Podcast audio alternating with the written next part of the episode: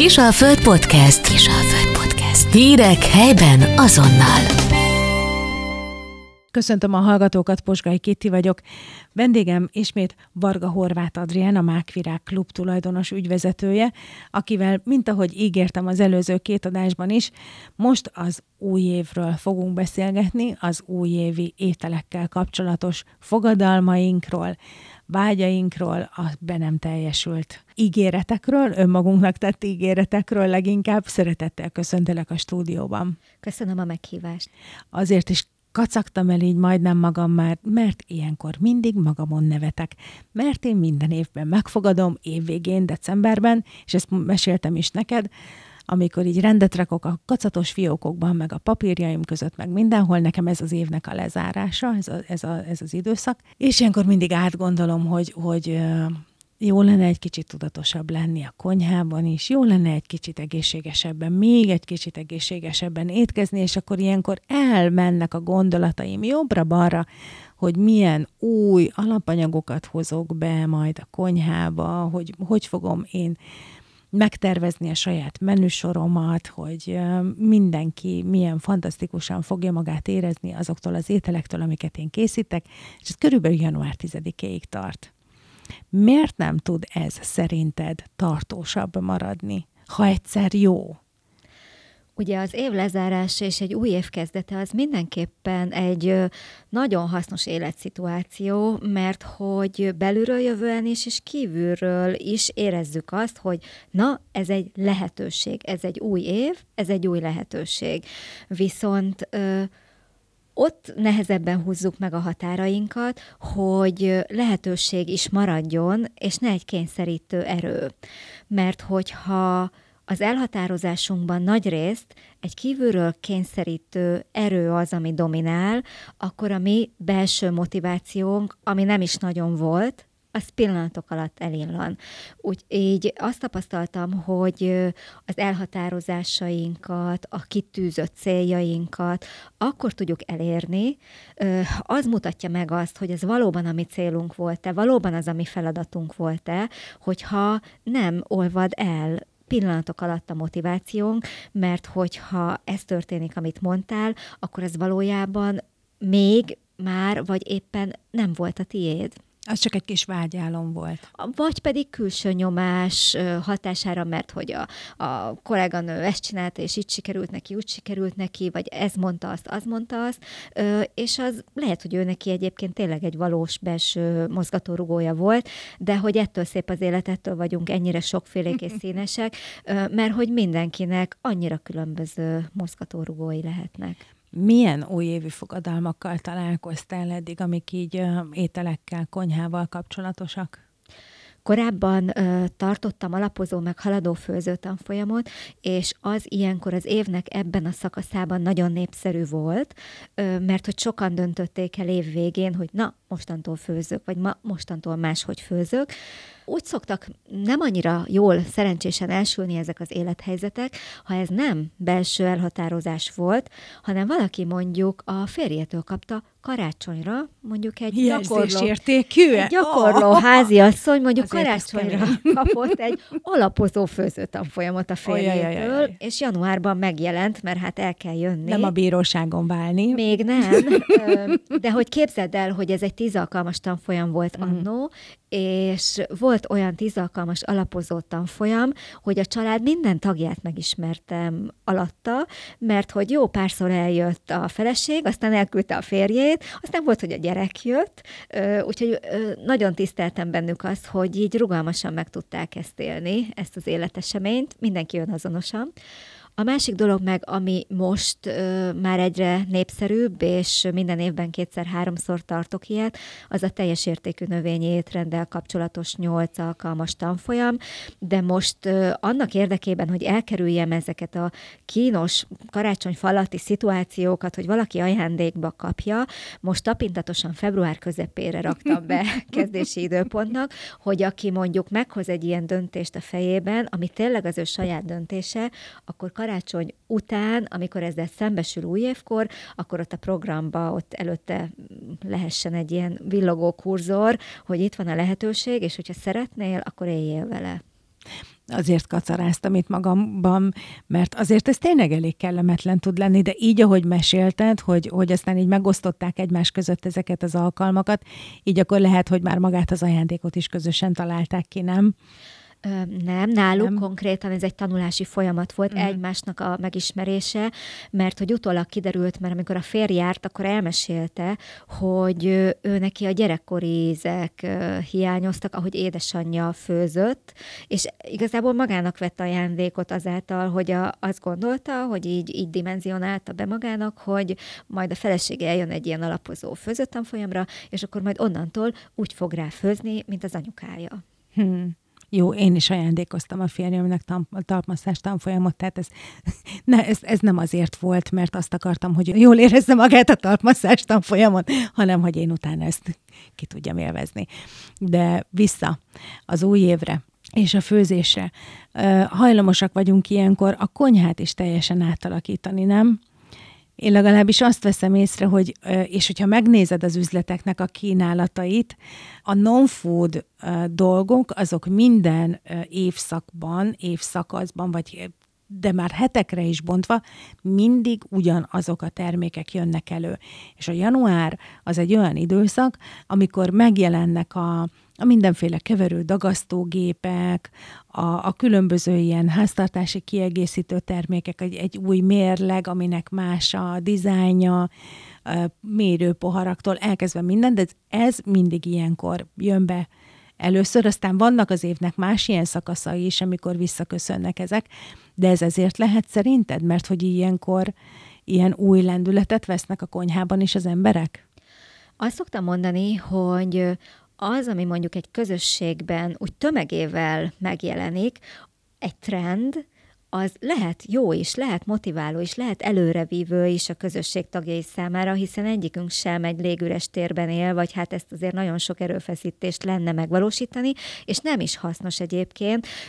Ha tudunk vele azonosulni, és jónak, hasznosnak, önazonosnak érezzük, akkor tök jó, hogy beengedjük ezeket az impulzusokat, és én hálás vagyok az üzleteknek, nyilván ők egy piaci részt töltenek be ezáltal, és árbevételt értéket növelnek vele, de én azt mondom, hogy akár egy ilyen ö, élethelyzet, akár egy külföldi utazás, amikor konyhát, külföldi, különböző országok konyháit ismered meg, mindegy, mi az, ami átbillent, mert annál hasznosabbat, értékesebbet nem tudnál, és időigényesebbet is egyébként csinálni magaddal, még ha egyedülálló is vagy, vagy ketten vagytok, vagy családod van, ez teljességgel mindegy élethelyzettől teljesen független, hogy főzöl mert hogy tudom, hogy ez egy luxus, de magadra fókuszálsz, megadod magadnak a figyelmet, a minőségi értékes alapanyagokat, stb. stb. Nincsenek tényleg illúzióim, de minden egyes lépés, mozzanat, ami ilyen irányba visz el minket, az azt mondom, hogy egy nagyon hasznos előremutató dolog. Mi lehet a konyha pszichológiája szerinted? Miért ragaszkod? Oké, okay, hogy persze kellemes emlékeket idéznek fel mondjuk a gyerekkorunk ízei, de miért érezzük magunkat bizonytalanul akkor, hogyha egy szintén finom kelkáposzta főzelék, az nem pontosan ugyanolyan ízű, mint amit a, az anyai nagyanya készített például. Ugye kétféle embertípus van, és hát sokféle, de ebből a szempontból két irányba tudunk elmenni. Vannak olyan emberek, akik számára a biztonságérzetet a változatlanság adja, és ebből a szempontból nagyon hasznos tud lenni, ha tisztában vagyunk a gyerekkori emlékeinkkel, az élményeinkkel, az ízek rengeteget tudnak ebben segíteni, mert kézzelfoghatóvá teszik azt az élményt, amit korábban megéltünk, az ízek, az illatok. És akinek ez fontos, ő neki, én azt szoktam javasolni, hogy idézzen fel minél több gyerekkori emléket, kérjen el régi recepteket, mert akkor nagyon mélyen, ösztönszinten újra tudja élni a gyökereit, hogy ő honnan jön, és ez mindenki számára nagyon fontos. Aztán vannak olyan emberek, akiket a változás éltet, a megújulás, a mindig újra való nyitottság, és a konyha nekik is tudja biztosítani ehhez is a terepet, mert mindig lehet új ízeket kipróbálni. Én azt szoktam mondani, hogy az élet túl rövid ahhoz, hogy mindig ugyanazokat a dolgokat együk. De ez az én meglátásom, az én szemüvegem, viszont ott mindenki megtalálhatja magát, önmagát. és nem is borul fel az egyensúly sem, igaz?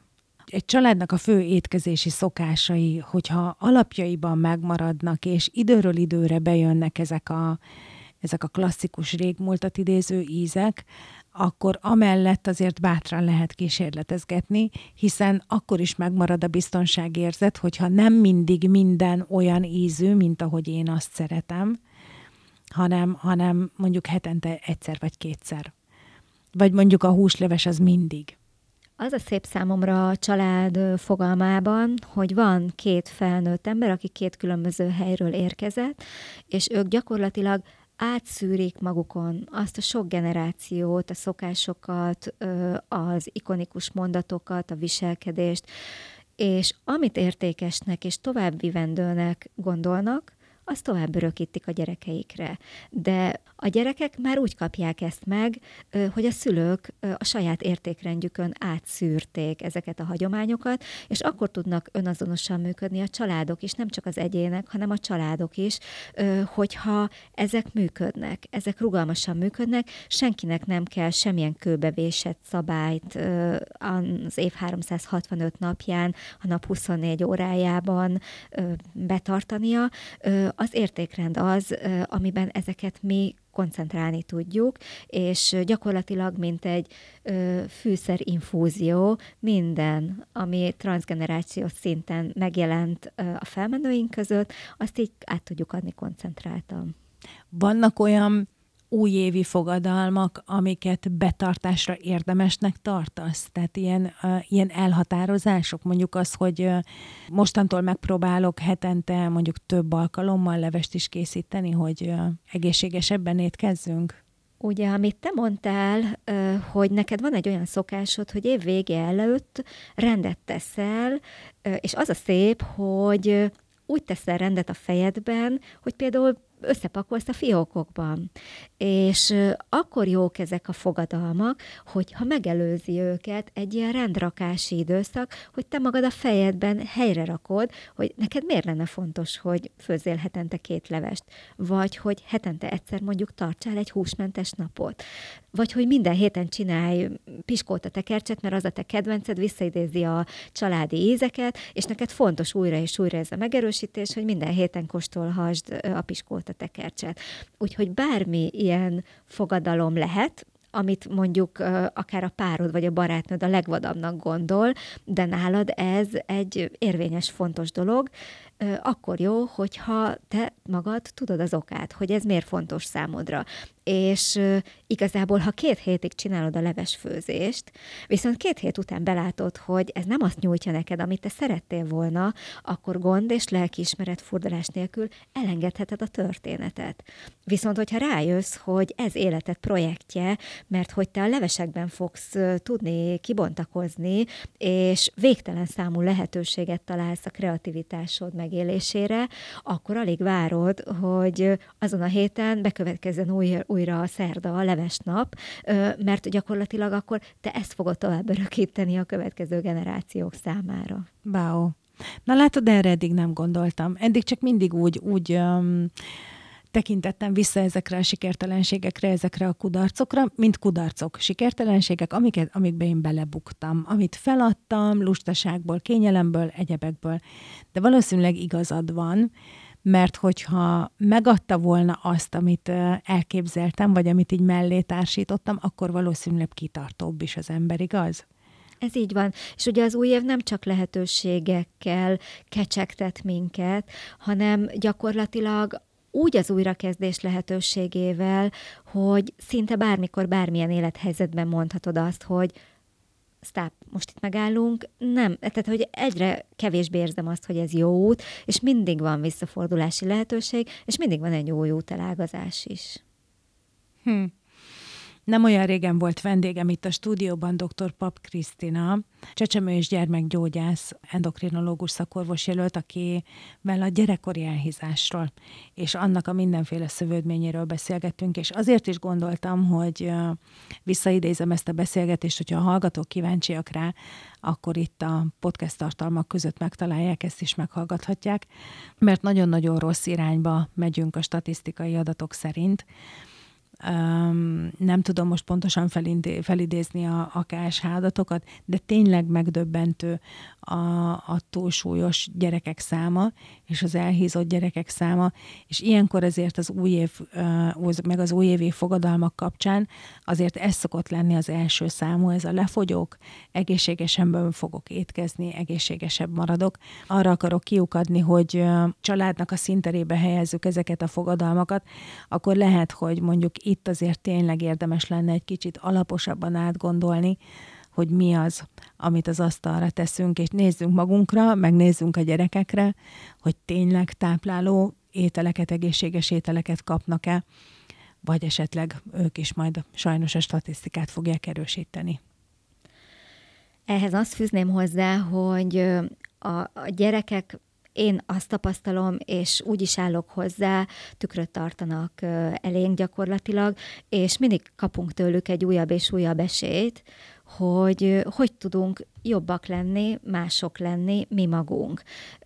Mi vagyunk az ő példáik, rajtunk keresztül tanulják meg az életet, úgyhogy én igazából amikor valaki hozzám fordul és megkérdezi, mivel kocsként is tevékenykedem, hogy ilyen meg olyan meg amolyan problémája van a gyerkőcnek, és hogy olyan kár, hogy te nem foglalkozol gyerekekkel, és ilyenkor mindig azt szoktam mondani, hogy a legjobb dolog, amit tudsz tenni a gyerkőc érdekében, hogy eljössz, és beszélgetünk párszor, és te fogod gyógyítani a saját gyermekedet ezáltal, mert annál hatékonyabb dolog nincsen, hiszen ugye mondtam ezt a transgenerációs módon átszűrjük az értékrendünket, és ezt a példát mutatjuk. Ez az étkezésben is igaz, viszont ugye nekem is van egy 13 és egy 21 éves gyerekem, tehát a lázadás időszakában hatni rájuk bármilyen téren is álszerénység lenne azt mondani, hogy ez egy nem egy lehetetlen küldetés. Én azt szoktam mondani, sokszor kérdeznek válogatós gyerekekkel például kapcsolatban, hogy, hogy mi a, az ütős megoldás erre.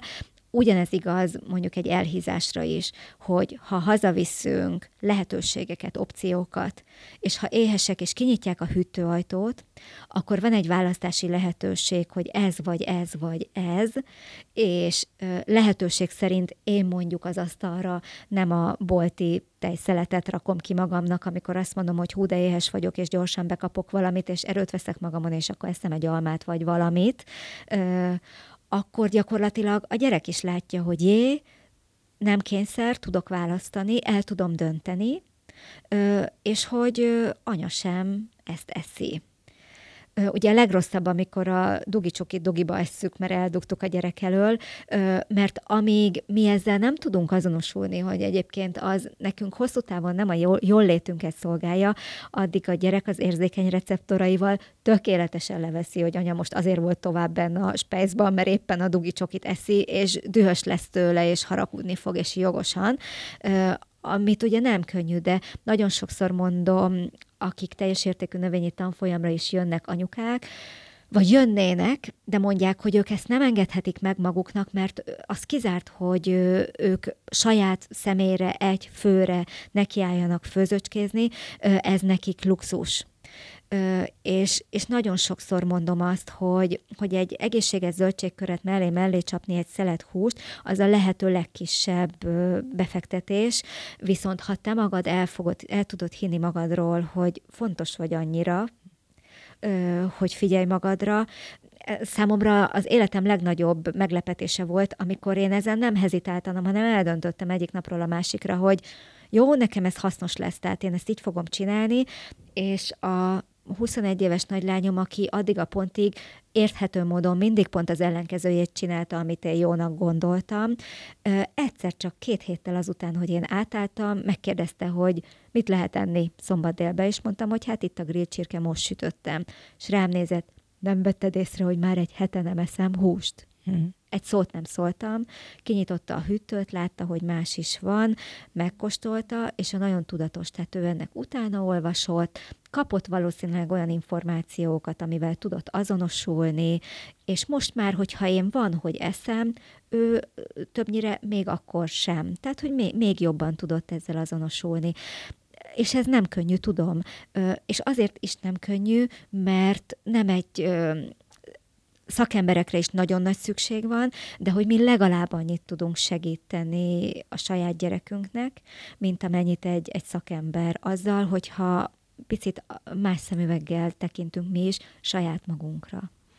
Arról is szó volt ebben a már említett beszélgetésben, hogy jutalomként, jutalmazásként használjuk a, az ételeket, és ha már egyszer így használjuk, miért ne lehetne az az étel, az a falatka olyan, ami nem árt annyit? Vannak erre esetleg ötleteid? Igen. Amikor eljönnek például résztvevők teljes értékű növényi étrendre, nem hiszik el, hogy az alapanyagokat, amiket ott feldolgozunk, amiket ott használunk, ugyanúgy, ugyanabban az üzletben vásárolom, ahova ők is járnak. Hmm. És erre, és volt, hogy kérték, hogy menjünk el együtt vásárolni, és mutassam meg, hogy hol van az a polcon és tényleg szó szerint kézzelfogható közösségben vannak. Tehát most nem mondom azt, hogy álljunk neki mindenki, késes aprítót veszünk, datoját aprítunk, belekeverünk puffasztott gabonát, kif- kifagyasztjuk ki szívecske formában, és akkor ezt, ezt adjuk a gyerekeinknek csoki helyet, mert hogy én is a való világban élek, és tudom, hogy, hogy a végtelenségig elmehetnénk ebbe az irányba, de elvesznénk benne. És az a nagyon jó, hogy, hogy bemész egy üzletbe, mindent megkapsz, egészséges verzióban is, teljes értékű verzióban is, rost van benne, természetes alapú édesítőszer van benne, ami akár egy datójapaszta, vagy egy mazsola, vagy bármi ilyesmi. Tényleg abszolút a, a mi hozzáállásunk kérdése, hogy mi az, amit leveszünk a polcról, de ugye ez a mi felelősségünk is, mert ugye gondolom a legtöbb családban van egy édességes fiók vagy szekrény, és ö, ez egy természetes élettani folyamat, hogy ha szomorúak vagyunk, ha ez van, ha az van, megjutalmazzuk magunkat. Mit csinálunk? Kiúzzuk az édességes fiókot és abból azt tudjuk kivenni, amit ugye a család angyalkája, azaz mi, az anyukák hazaszállítottunk. És az a nem mindegy, hogy hogy ott, mi, ott van. mi van, és mit veszel ki belőle. Hm. Uh, igen, ez így is van, tehát vagy az iskolából hazatérve, a munkából hazaesve, ők nem kávét főznek még maguknak, hanem, hanem ehhez a bizonyos fiókhoz, dobozhoz nyúlnak, és onnan vesznek ki valamit, csak, csak hogy valami, valami legyen. És tényleg nem éhes, nem szomjas, és nem azért vágyik rá, mert nem élelmiszer hiánya van, hanem, hanem, hanem valami más mint amikor mi is megkívánunk egy jó feketét délutánonként, még kicsit ki vagyunk merülve. De lehet ilyen energetizáló dolgokat készíteni is, nem? Igen, nagyon szeretem ezeket. Például a nagylányom, mikor rendszeresen járt koristársaival műkori versenyre, akkor ennek volt egy kicsi háttér jelentése is, mert hogy ad, tudnak adni sok energiát, és ugye a műkocsolya az az a sportág, hogy egy éven át készülsz arra a kettő vagy három percre, amit ott produkálsz a jégen egyedül, egymagad, és eldől a sorsod gyakorlatilag. És ez egy kiélezett élethelyzetnek tűnik, de azért a gyerekeink manapság rengeteg információt kapva, és nagyon sokféle szociális kapcsolódással megélve, bizony szüksége van az agysejtjeiknek, és minden más sejtünknek arra, hogy energialöketeket kapjunk. Úgyhogy ezt nem csak a sportra élezném ki, hiszen az agyunk is akkor működik jól, ezt a fáradtságot, ezt, ezt nagyon általánosan elterjedt módon használjuk, és én mindig meg szoktam kérdezni a coaching coaching ügyfeleimnél, hogy oké, okay, hogy fáradt vagy, de hogy milyen érzelmek húzódnak mögötte, mert ez egy ilyen eltakaró történet, ez egy lepel, ami elfed dolgokat. És egy ilyen energiabombon ez egy lelki kimerültséget is tényleg nagyon jól tud segíteni. Ahogy az előbb is említettem, mondtad, hogy évelején azért hasznosak ezek a háztartási gép búmok a boltokban, mert hogy egy késes aprító olyan gyönyörűen be tudja aranyozni, úgymond a konyhai ténykedésünket. Én szeretem azokat a recepteket, például datója, mogyoró, aki ehet mogyorót, aki nem annak bármilyen olajos mag, amit fogyaszthat. Én szoktam belerakni étcsokit is, ami, ami nem teljes, és nem, nem a cukor a legfőbb hozzávalója, és ezt egy pici kókuszsírral, vagy valamiféle egészséges zsiradékkal kipörgetem, és a legvégén puffasztott amaránt, köles, rizs, bármit keverhetünk bele, és ez egy jó kis masszív tartalmas. De azt is beledarálod? Nem, a, a nem, nem, csak ezeket a dolgokat keverem Aha. a késesaprítóval, hogy egy jó krémes masszát kapjunk, és utána már csak kanállal forgatom bele, hogy ugye meglegyen a ropogósága is, hogy az élvezeti érték is azért fontos legyen. Én nem vagyok funkcionális evő, nekem mindig fontos, hogy élvezet is legyen abban, amit fogyasztok.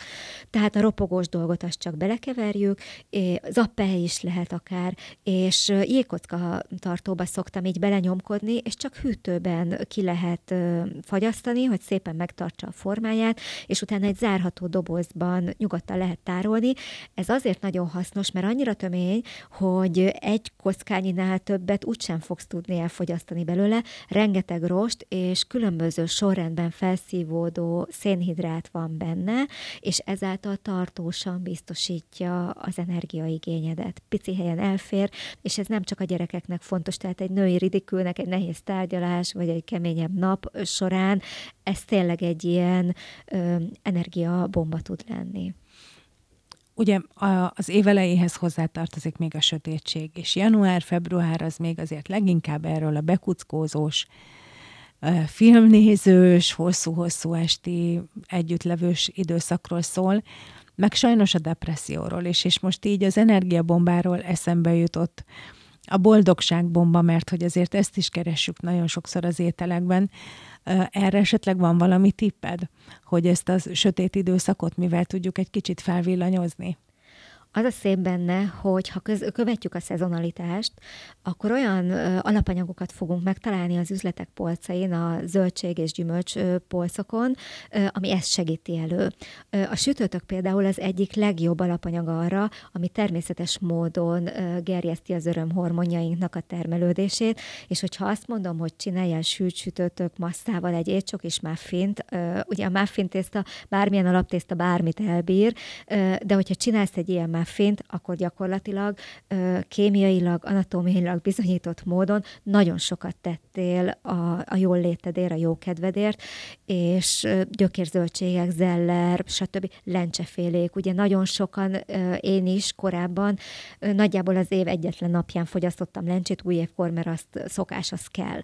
De ha belegondolunk, vörös lencse, zöld lencse, barna lencse, nagyon különbözőek, és nagyon különböző módon lehet fűszerezni őket viccesen lánybúcsúkon, amikor nálunk találkozunk csapatokkal, én kiszokt afrozidiákumtotót szoktam csinálni.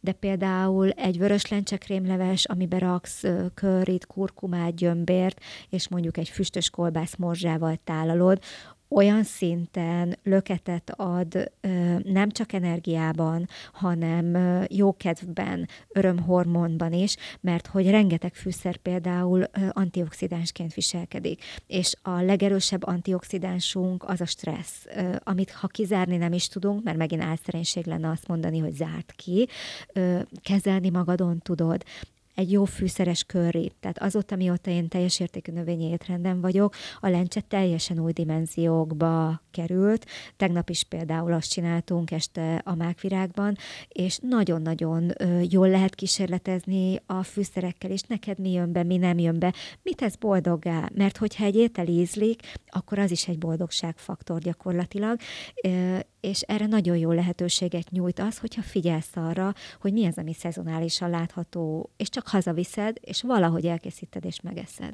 Hmm. De jó. Már, már attól jobb kedvem lett egyébként, hogy ezeket így hallgattam, és elképzeltem, hogy milyen, milyen kis finom ízük lehet. Úgyhogy ezeket szerintem én ki is fogom próbálni most ebben a sötét időszakban, lehet, hogy többször is. Nagyon szépen köszönöm hogy megint jöttél, és hoztál nekünk sok-sok jó tanácsot. Remélem, hogy a hallgatók is haszonnal hallgattak minket. Mindenkinek örömteli új évkezdést kívánok. Boldog új évet mindenkinek! Kedves hallgatóinknak köszönjük szépen megtisztelő figyelmüket ismét.